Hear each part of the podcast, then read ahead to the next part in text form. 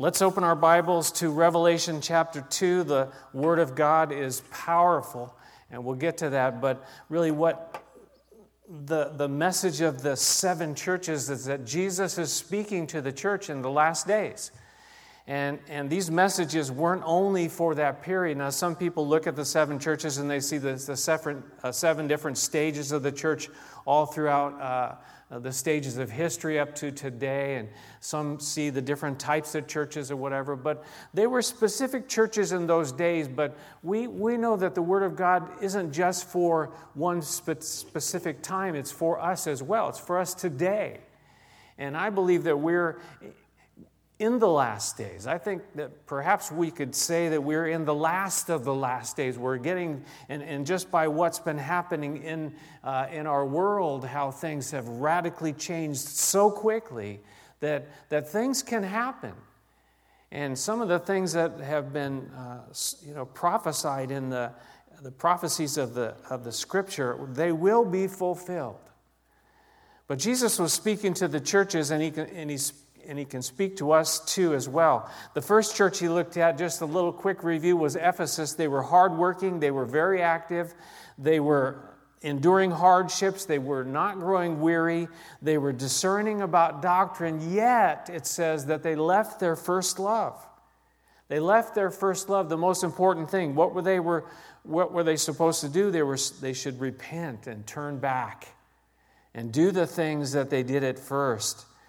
The second church was the, the church of Smyrna, and it was the, suf- the suffering church. They were facing affliction and poverty, slander and suffering and persecution, even death. Now, there was no, all the other churches had some kind of a thing that the Lord said, I have this against you, there's a problem here.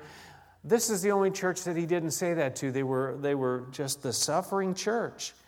But this is what he did say to them. He says, You are rich. I know things look difficult, yet you are rich. He says, Don't be afraid, you know, to, to, to keep fighting the good fight, to be faithful. Hold on to your faith. And he says, You will receive the crown of life. Ephesus was promised the tree of life. They would be able to partake of the tree of life. Uh, Smyrna was promised the crown of life and that they would not be hurt by the second death. Today we're looking uh, at the third church. It's a church called Pergamum, and it was about 70 miles. I, don't, I hope you can see this on your screens, but it's the third church here. It's, a, it's, it's up here. It was about 50 to 70. All these churches were really about 50 to 70 miles between each church. So if you think about New England, you know, we're about, you know, 60 miles or so from the city of Boston. So the, there were common factors in all of these seven churches in each church, but, but not just that, there were also unique factors that they were different in different ways. And so the Lord spoke to them in different ways. Just like each of us as individuals, God, you know, there are common things that the Lord speaks to us about, but there are also specific things He wants to speak into our lives, speak directly to in our lives. You have to ask yourself, I have to ask myself, Lord, what is it that you want to speak to me about? What are areas of my life that, that I need to get on track with, that I need to get on board with, that I need to get right, that I need to repent about? So each of these churches were different. But what is very common to every single one of them is that Jesus was speaking and that they needed to listen and they needed to overcome. Those three factors are, are true of every single one of those churches, every single one of the churches today, and every single one of us as, as individuals that, that Jesus is speaking. But we have to listen. If you have an ear, he says, listen to what the Spirit is saying. And then we need to, to do what he says, and we will overcome. This, this church now, uh, Pergamum, it was a, a Roman capital city of, of the place called Asia Minor not the Asia as we know it, but the Asia Minor area. And it was, it was an official center. They had emperor worship there. As a matter of fact, they had three temples to worship uh, the emperor. But in addition to that, they had all kinds of other temples, all kinds of idolatry going on. Uh, idols of Dionysus and Athena, Demeter, Zeus, and, and uh, the biggest one there was a, a god called Asclepius. And this god, this idol, really, uh, the symbol for it was a serpent. Imagine that. But this is what he says. We're picking up now in verse uh, 12, where we left, left off. It says, To the angel of the church in Pergamum, write, These are the words of him who has the sharp, double edged sword. Again, so Jesus is speaking to the church there. They're living in the, in the city of Pergamum. But he says this, and he, and he kind of refers back to chapter 1 where it spoke about him that he had the sharp, double edged sword, that out of his mouth came a sharp, double edged sword. So Jesus has this sword, and what is it? He, it says out of his mouth came the sharp, double edged sword. So what is it? It's, it's the word of God, it's the word of Jesus that speaks to you and I.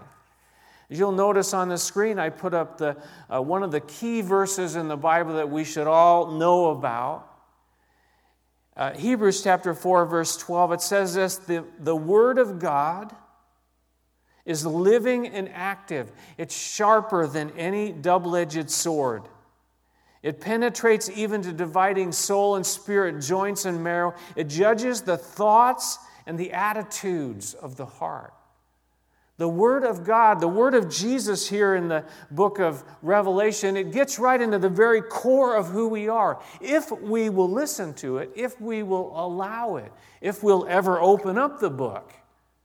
Now, I know that if you're listening here today, you have a heart to hear what the Word of God says because we always teach what the Bible says. We always teach the Word of God. If, if that's not important to you, I doubt that you will stay listening to Calvary Chapel or so many other churches that are teaching the Bible, you, you'll say, Well, I really don't want to hear about that. But if you are here, you're listening, it's because you want to hear what God's Word has to say. But then we, we take it in and we, we, we need to act upon it as well. We don't just listen and walk away. And like James says, we, we look in the mirror and we walk away and we forget what we look like. The Word of God, Jesus is speaking. Moving on into verse 13, he says this I know where you live. I know your works, some uh, versions say, I know where you live, where Satan has his throne. Yet you remain true to my name. You did not renounce your faith in me, even in the days of Antipas, my faithful witness, who was put to death in your city where Satan lives. This is a crazy verse. It's a crazy situation there. They're in this place. Of course, it's completely full of idolatry, as I said. But, but Jesus says, I know where you live. I know where you are. I know your situation. He knows about each one of us, He knows you. He knows where you live. He knows, you know, the street you live on, the house you live on. He knows what's going on. He knows your specific challenges. He knows my specific challenges. The interesting thing he says here, he says, Satan had his throne there. Now, was it a literal throne? Eh, we, we don't know for sure, but, but certainly uh, there, with so much idolatry going on there, Satan was certainly involved in all of that. Anything that would take us away from the worship of the one true God is idolatry, and Satan is happy about that. But, but it was a dangerous place a dangerous place for these believers to live in. And, and, and, and truthfully, even though we are, our country has been historically a Christian nation, it's a dangerous place to live in as a believer. Why? Because there is so much idolatry, so much going on around us. There was a 150 foot high structure in the city of Pergamum to the god Zeus. There, as I said, this god Asclepius, there were statues to him with the statues of Satan. Was this a, a, a of the serpent, which we also know is a, a, a, picture of Satan as well? But was this a stronghold of Satan's power? Was it the location of his actual throne? Because I have to say this that Satan was, is a created being. He is not omnipresent like God, he is only in one place. He can only be in one place at one time. And so, does he have a throne, a literal throne a, that he sits on a, a, a, at some place, at somewhere? It's very possible. The truth of the matter is, is that Satan would like to rule and reign. He would like to uh, be the king over all. And in some ways, he's the ruler of, of this earth, and he, he's got authority now in, in, in, in, in to some degree. Of course, that's all going to end at some point in time. But the Lord knows all about it. The Lord knew all about those people who were living there in the city of Pergamum. He knows you and I living here in the city, uh, uh, whatever city, town it is that you live in. He knows about North Kingstown, where our church is located. That is the building, not the people. He knows the city of, uh, excuse me, the state of Rhode Island, where, uh, you know, I had a, a, friend, I was with a friend uh, recently, and, and, you know, we were going to the train station, and from the train station, you can look up and see the State House. And what's on, on top of the State House? A statue of the independent man. He knows where we live, He knows what we face. What did He say to them? He said, number one, He said, Yet. He says, I know where you live. And He said that kind of uh, thing to the church in Ephesus. He said it also to the church in Smyrna. I know, I know, I know, I know about you. But what did he say? The first thing he said to them, I know where you live. He said, Yet, despite the difficult situation that you were in, he says, Yet you remain true to my name. Literally, it's you hold fast my name. You're holding fast, you're holding tight to my name. And I think what a picture that is. We remain true. We hold tight to the name of Jesus. We continue to hold it. We hold it tight. We don't let it go. Hold on to the name of Jesus no matter what it is, is that's going around us the idolatry, the, the satanic diversions, all the stuff that's going around. Are you holding on to the name of Jesus? That's what Jesus said to the church there at Pergamum. He knew everything about them, but yet they're holding on. Hold on to the name of Jesus and the spiritual battles that we face. That's how we are going to overcome. The second thing he says to them there is that they did not renounce their faith. They did not renounce their faith in him. They held on to their faith, their trust. Hold on to the name of Jesus. So even though there were people that were being killed, he talks about Antipas who was martyred, who was put to death in the city of Pergamum. Despite how difficult it got, they held on to their faith. They did not renounce their faith. All throughout the history of the church, people have been, uh, you know, put to the test. Will you renounce your faith in me? People have been put to the sword, put, you know, burned at the stake and killed in, in all different kinds of ways because they would not renounce their faith in Jesus Christ. Will that happen in our country? I don't know if it'll happen here. I think it perhaps at some point in time it will get to that where we will be put to the test. And will you and I, in the midst of all that, will we hold fast his name? And will we not renounce our faith in him? He had these positive things to say about them, and those are great things. Those are important things. Yet it wasn't perfect. It wasn't, they didn't have it all together. And so he goes on in verse 14 to talk about some things that, that, that needed to be addressed in their lives and the life of their church. He says, Nevertheless, I have a few things against you. Literally, it means I have some, uh, uh, some small things, but, uh, excuse me, a few things that are few in number, but, but not small a few things, but, but very important things.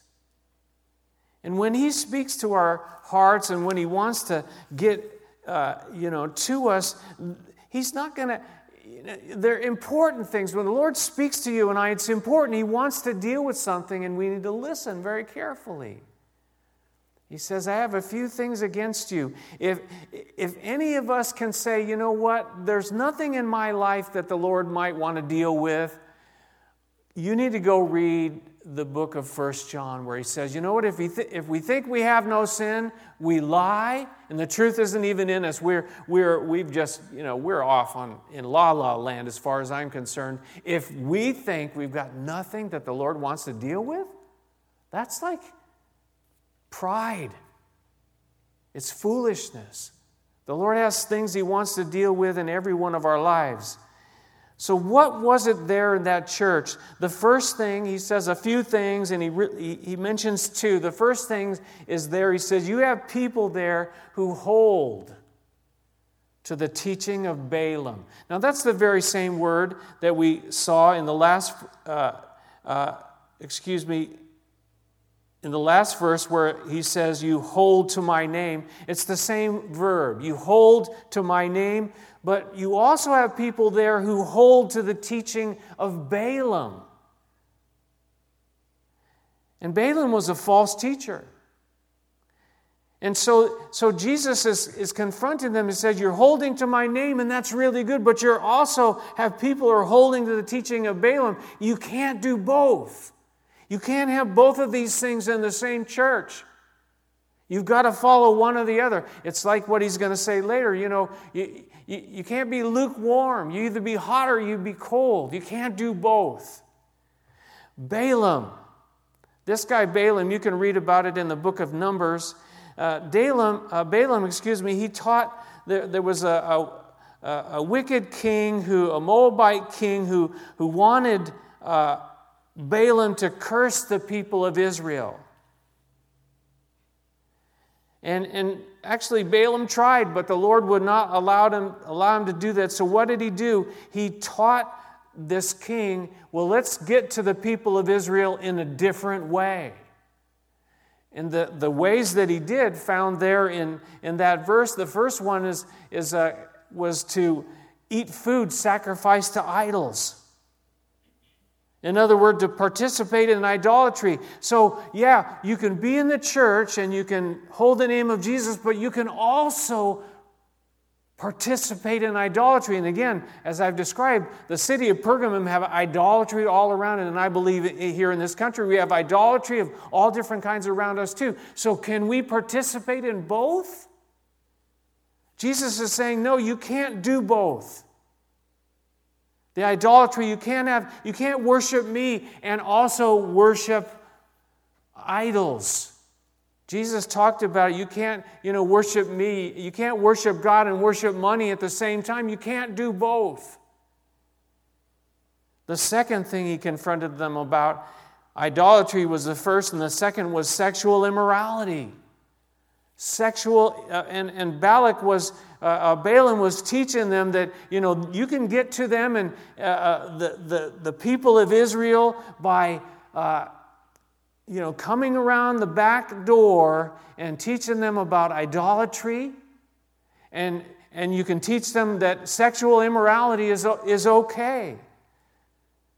This term sexual immorality is the Greek word porneo.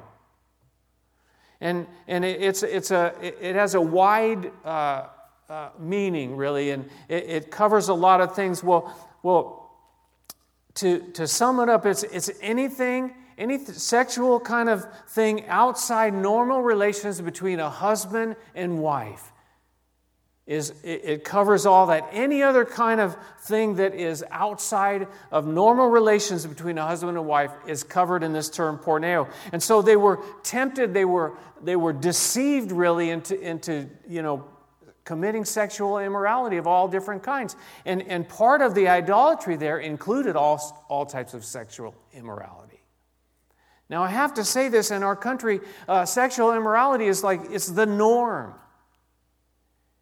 All different types, all different uh, kinds of, you know, uh, twisting of relationships, of sexual relations outside of marriage, people living together freely. Uh, you know, the, the whole uh, issue of, of pornography, That's such a huge thing. And, and yeah, we have this technology, even by the technology that we can have our, our service online today, but it is a swamp of pornography. Can you be involved in all these different things and still be a follower of Jesus?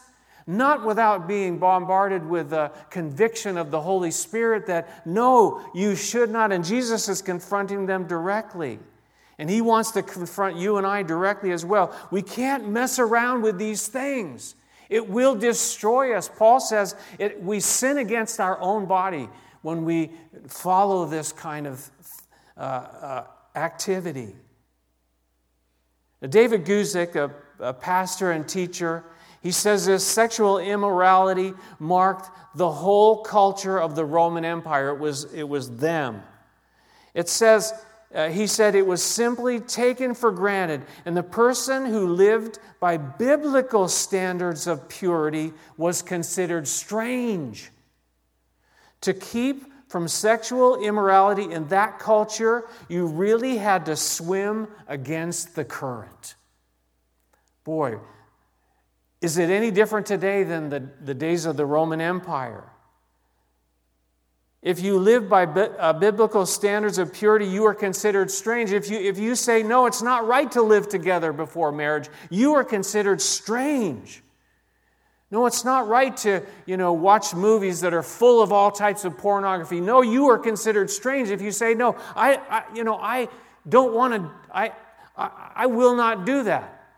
The flesh, of course, says, go ahead and do that. The world says, go ahead and do that. The enemy definitely says, go ahead and do that. But Jesus says, don't go down that path. Why? It's not good for you, it will destroy you. So, you and I, you and I need to be careful that we don't compromise.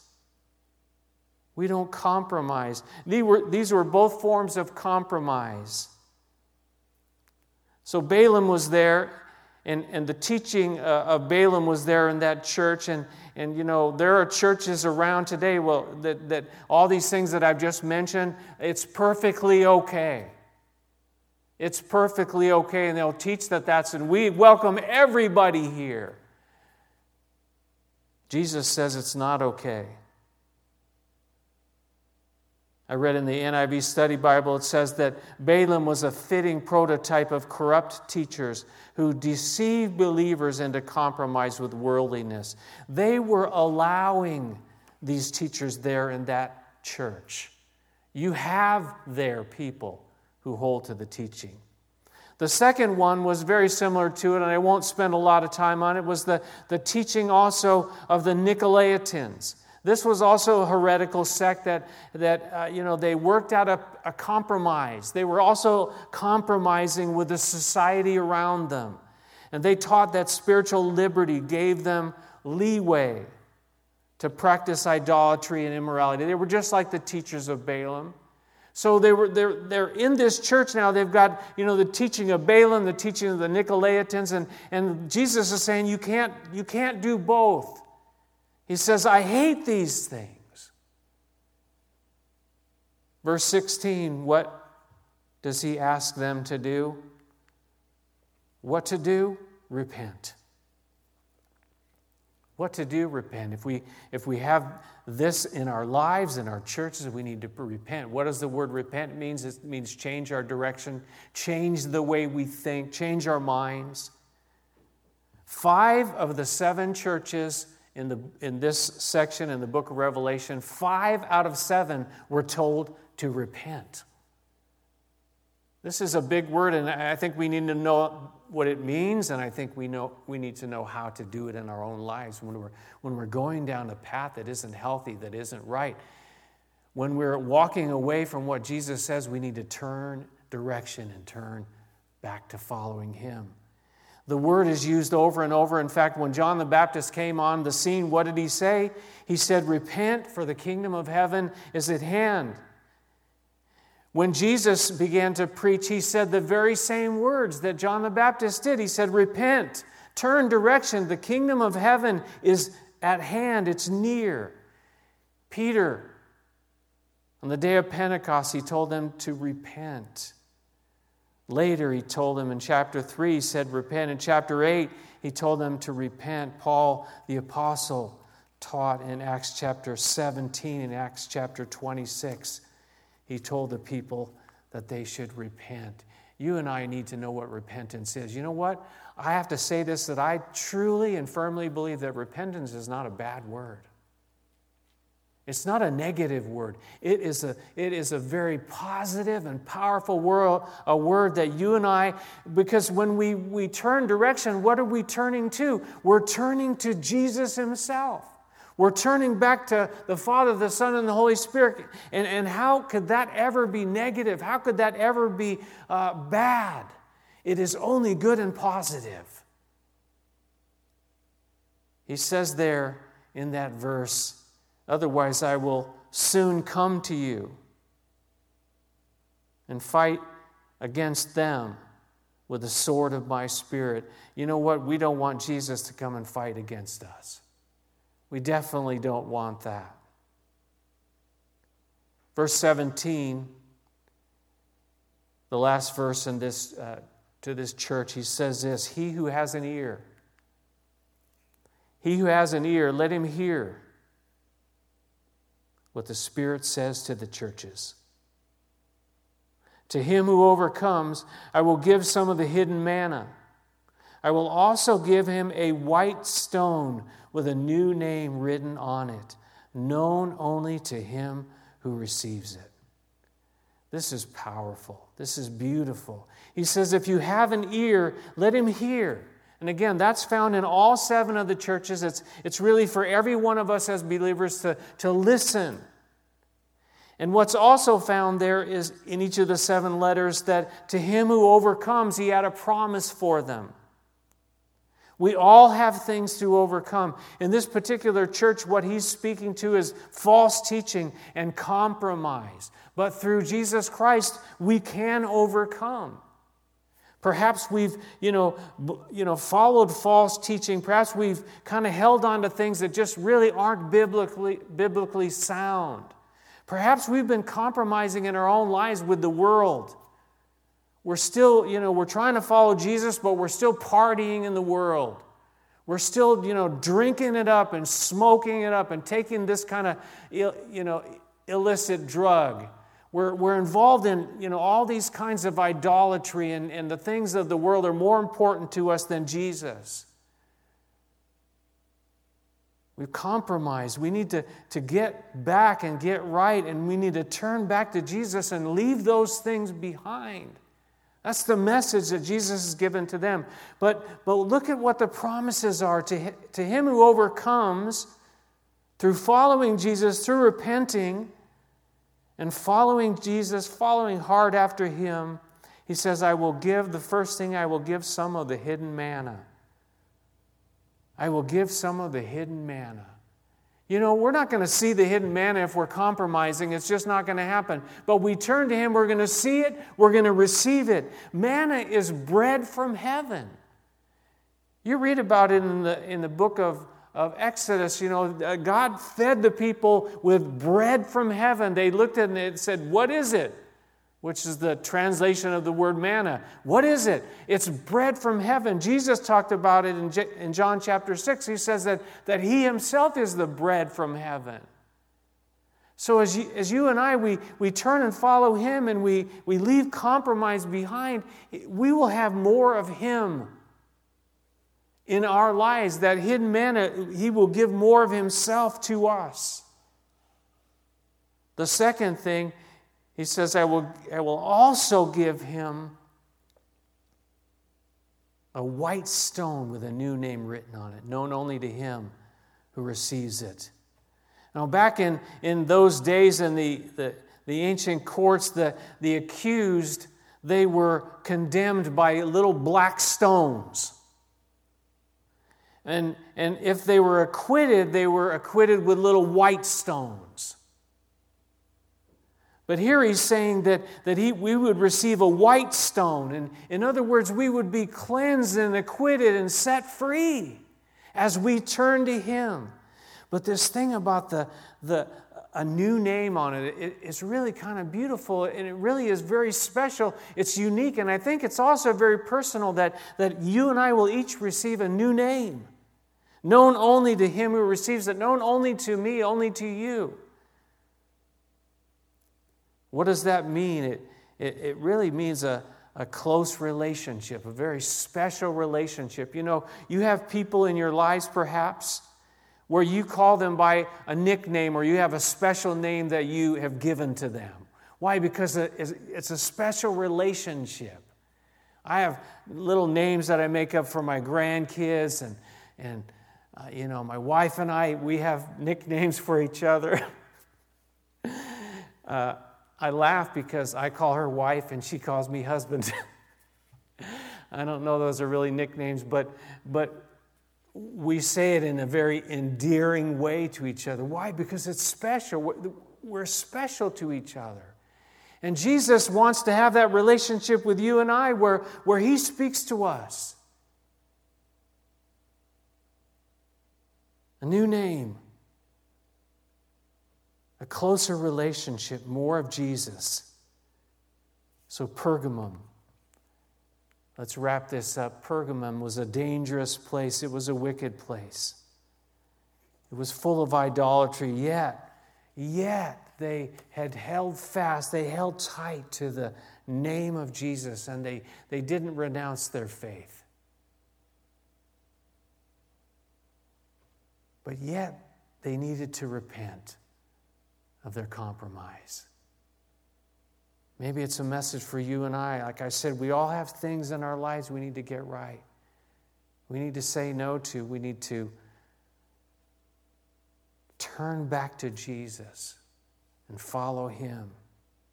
Things we need to beware of. Maybe, maybe we haven't got there yet, but there's been temptation. There's, there's been things, you know, kind of calling us, well, just try this, just click on that, just go here, just do that, just, it's okay. We need to beware those voices are not coming from Jesus. We need to listen for his voice. What does he want to say to the churches today? Let's go ahead and pray. And bring our hearts before him, bring our lives, bring our church before him. We want to be a church that he's pleased with, that he's happy with that He loves, that He lives within. Our gracious Heavenly Father, we thank you for your goodness and we thank you for your word. It is living and active, sharper than any two edged sword. These words that we read, these words that we have looked at today in your word and the book of Revelation, the words of Jesus, where the word of God gets into. Uh, the very dividing of bones and marrow and soul and spirit, right in the very heart of who we are, the very attitudes, the intents of our hearts. Lord, maybe you're speaking, maybe you want to you want to challenge us. You, are not afraid to challenge the church. You're not a, afraid to challenge each one of us. You, maybe there's something you're challenging us uh, with. Lord, do it. Lord, we want to hear you. We want more of you in our lives. We want more of that hidden manna. We want, we want to have that pure white stone with the special name that you have for each one of us. We want that. Lord, hear our cry, hear our prayers. Give us the strength through the, the name of Jesus and the blood of Jesus to to make the changes that need to be made and to repent and turn back to you. God, help us. Lord Jesus, I also want to pray here today for any that might be listening that, that, that don't have a walk with you, that don't have a relationship at all with you, that, that can't say that they are one of yours. And I want to pray you'd show them t- today is a good day to say yes to you, Jesus. And so I say to you, if that's, if that's you here, you're listening, you can open your heart and pray with me right now and, and allow Jesus to come in. He wants to, He loves you. He died on the cross for you, He rose from the dead for you. And you can pray and you can believe in Him and trust Him and ask Him in right now and say, Jesus, come in to my life. Forgive me. Be my Lord and be my Savior today, May 17th, 2020. That I might have eternal life, that I might live forever in heaven, forever and ever and ever. In Jesus' name we pray. Amen. Amen. Why don't we all stand? And you can stand at home too, and we can sing together. Uh, we can sing about our decision to follow Jesus, our Savior and our Lord.